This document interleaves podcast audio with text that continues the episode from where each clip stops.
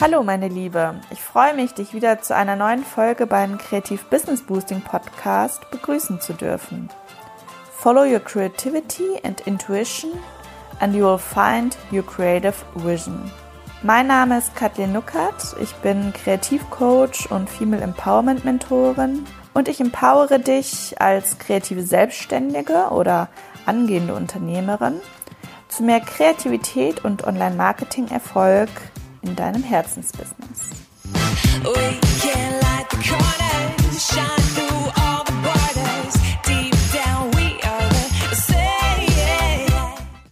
Heute in der Folge soll es darum gehen, wie ihr eure Aufmerksamkeit bestmöglich einsetzt, damit ihr eben in einen kreativen Flow kommt.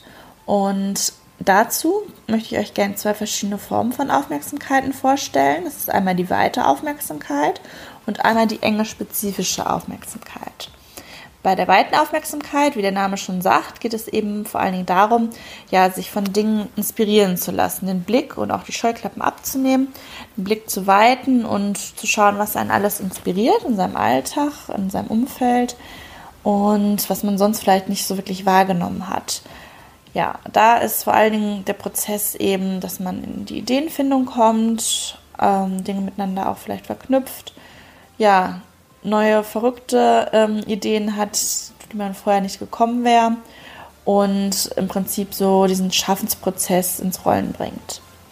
Wohingegen es bei der zweiten Aufmerksamkeit, der Fokussierten, eben darum geht, die Dinge wirklich umzusetzen. Fokussiert zu sein, wie diesen Tunnelblick, den ihr auch sicherlich schon mal gehört habt und da eben wirklich sich nicht ablenken lassen von irgendwelchen Störvariablen um sich herum, Störfaktoren, sondern wirklich fokussiert die Dinge umsetzen.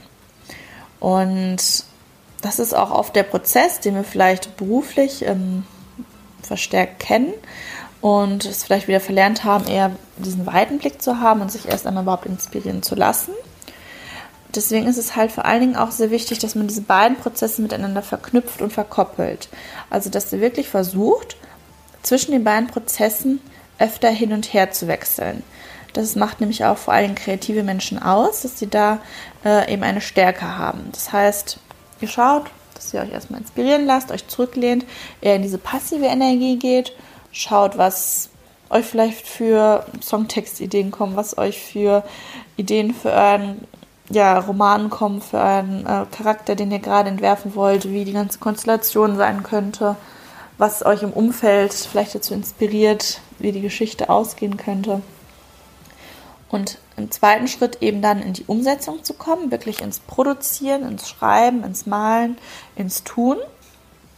Und sich in diesem Prozess dann aber auch wieder die Möglichkeit geben, sich mal zurückzulehnen nach einer gewissen Zeit, zurückzunehmen, Abstand zum Bild zu gewinnen, zum Text, sowohl vielleicht räumliche Distanz als auch vielleicht auch zeitliche, mal ein, zwei Tage schlafen. Im Schlaf arbeitet man ja auch viel, ähm, zwei Tage vergehen lassen und dann wieder in den weiten Aufmerksamkeitsprozess eintauchen und schauen, ja, was man eben noch für neue kreative Ideen hat, wie man die Dinge neu miteinander verknüpfen könnte. Und wenn, wenn ihr da öfter switcht, dann kommt ihr wirklich in so einen transformierenden Prozess. Genau, und durch diesen Prozess werdet ihr dann euer Endprodukt eben nochmal verfeinern können, perfektionieren und transformieren können. Genau, dann dürft ihr jetzt gerne mal überlegen, ob ihr eher immer schon in dieser weiten Aufmerksamkeit seid, ob ihr vielleicht viele Ideen habt, aber selten in die Umsetzung kommt. Dann empfiehlt es sich, dass ihr im Alltag eben schaut, euch dann mal eine Sache herauszupicken und wirklich mal in die fokussierte Umsetzung zu kommen. Oder wenn ihr eher der andere Typ seid, der immer viel fokussiert macht, vielleicht auch eher immer beruflich bedingt, ähm, ja, eher auf dieser theoretischen, rationalen Ebene unterwegs ist, dass ihr dann mal ähm, öfter vielleicht Spaziergang macht oder eben kreativen Prozess, in dem ihr, in dem ihr jetzt nicht wisst, was das Endprodukt sein wird, aber in dem ihr eben euch inspirieren lassen könnt und äh, eben diese weite Aufmerksamkeit praktiziert. Genau, schreibt mir gerne mal in die Kommentare, welcher Typ ihr eher seid und ähm, wie ihr eben ja die andere Seite auch mal mehr erforschen könnt. Also das ist gerne so eine Challenge, wo ihr euch jetzt überlegen könnt, was kann ich tun, um eben in die andere Aufmerksamkeit öfter hineinzutauchen. Denn das Coole ist ja, die eine Aufmerksam beide Aufmerksamkeitsformen haben ihre Vor- und Nachteile, aber die eine hat eben die Vorteile, die bei der anderen die, Na die Nachteile sind und so ergänzen sich die beiden dann ganz gut. Und ja, ihr könnt das bestmöglich herausholen. Danke, dass du bei dieser Podcast-Folge dabei warst. Ich hoffe, du konntest viel lernen und hattest auch einige Aha-Momente. Und ich freue mich, dich wieder nächsten Sonntag hier begrüßen zu dürfen. Und bis dahin schau gerne auf meinem Blog kathleenluckert.de vorbei für weiteren Mehrwert, äh, meine Coaching-Programme und Online-Kurse, die ich als Kreativcoach und Female Empowerment Mentorin so anbiete. Melde dich auch gern, wenn du magst, zu meinem Newsletter an.